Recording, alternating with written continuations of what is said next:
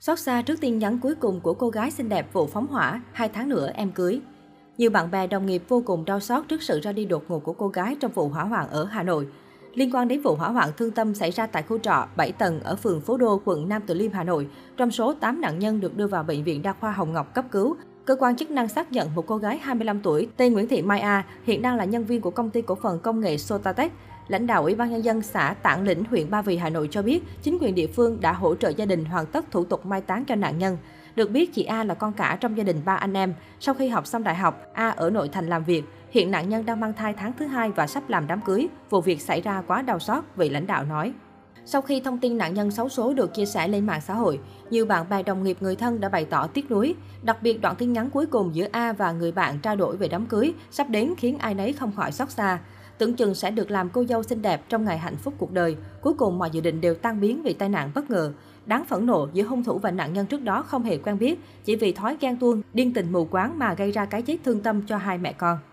Theo dõi những hình ảnh sót lại trên dòng thời gian, cô gái xấu số thường xuyên chia sẻ các nội dung tích cực về cuộc sống, thành quả đạt được trong công việc. Bên cạnh đó, nhan sắc trong trẻo tuổi 25 cũng thu hút sự chú ý của netizen. Em xin lỗi, đêm qua đọc tin cháy, chị biết phẫn nộ chửi cái con gây ra mà không nghĩ nạn nhân là chị, oan ức quá chị ơi.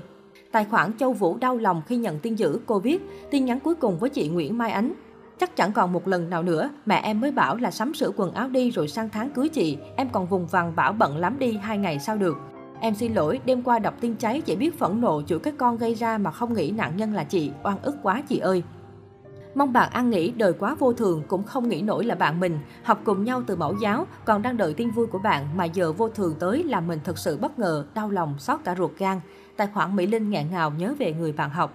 Cậu ơi, cậu nghỉ ngơi an lành, phù hộ người thân bạn bè nhé. Tớ không biết nói thế nào, nhưng chúng tớ sẽ luôn nhớ đến những gì khủng khiếp mà cậu đã từng trải qua và kẻ gây ra những chuyện này với cậu sẽ bị trừng trị. Cậu và bé an lòng nha. Tài khoản đoàn Trần Thiên Phúc viết. Ngày 1 tháng 4 trao đổi với phóng viên bác sĩ Lê Đình Thái, Bệnh viện Đa khoa Hồng Ngọc cho biết từ tối qua, bệnh viện đã tiếp nhận 8 nạn nhân. Bác sĩ Thái cho biết 8 bệnh nhân được đưa đến lần lượt, trong đó bệnh nhân được đưa đến đầu tiên là nam thanh niên hơn 20 tuổi, nhập viện trong tình trạng đen toàn thân, bỏng khoảng 50% diện tích da. Các bác sĩ tiến hành xử trí cho bệnh nhân dùng giảm đau truyền dịch sơ cấp cứu ở những tổn thương trượt da. Sau đó bệnh nhân được đưa lên viện bỏng quốc gia cấp cứu. Tiếp đến ba bệnh nhân khác là một phụ nữ khoảng 29-30 tuổi cùng hai em bé khoảng 2 và 4 tuổi được đưa đến bệnh viện.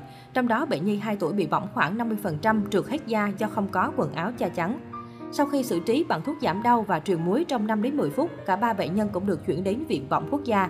Còn 4 nạn nhân tiếp theo bị bỏng nhẹ, diện tích bỏng không đáng kể, khoảng 5%, sức khỏe ổn định. Họ được theo dõi tình hình và về nhà trong đêm. Riêng một bệnh nhân là người cao tuổi, 56 tuổi, có bệnh nền tăng huyết áp và tiểu đường. Tuy không bị bỏng nhưng bị sặc hói và khó thở. Các bác sĩ đã làm điện tâm đồ, xác định bệnh nhân bị thiếu máu cơ tim, hẹn khám lại chuyên khoa tim mạch, bác sĩ Thái thông tin. Liên quan đến vụ việc trên, cơ quan công an đã bắt giữ Trần Thị Thanh Hải sinh năm 1993, trú tại vụ bản Nam Định. Qua điều tra ban đầu, cơ quan công an xác định nguyên nhân vụ việc do mâu thuẫn tình ái. Theo đó, khi biết gia đình bạn trai không chấp nhận mình và bạn trai bỏ đến nhà người thân ở đường Phú Đô để tránh mặt, Trần Thị Thanh Hải tìm đến nhà trọ đốt xe máy của người nhà bạn trai để trả thù.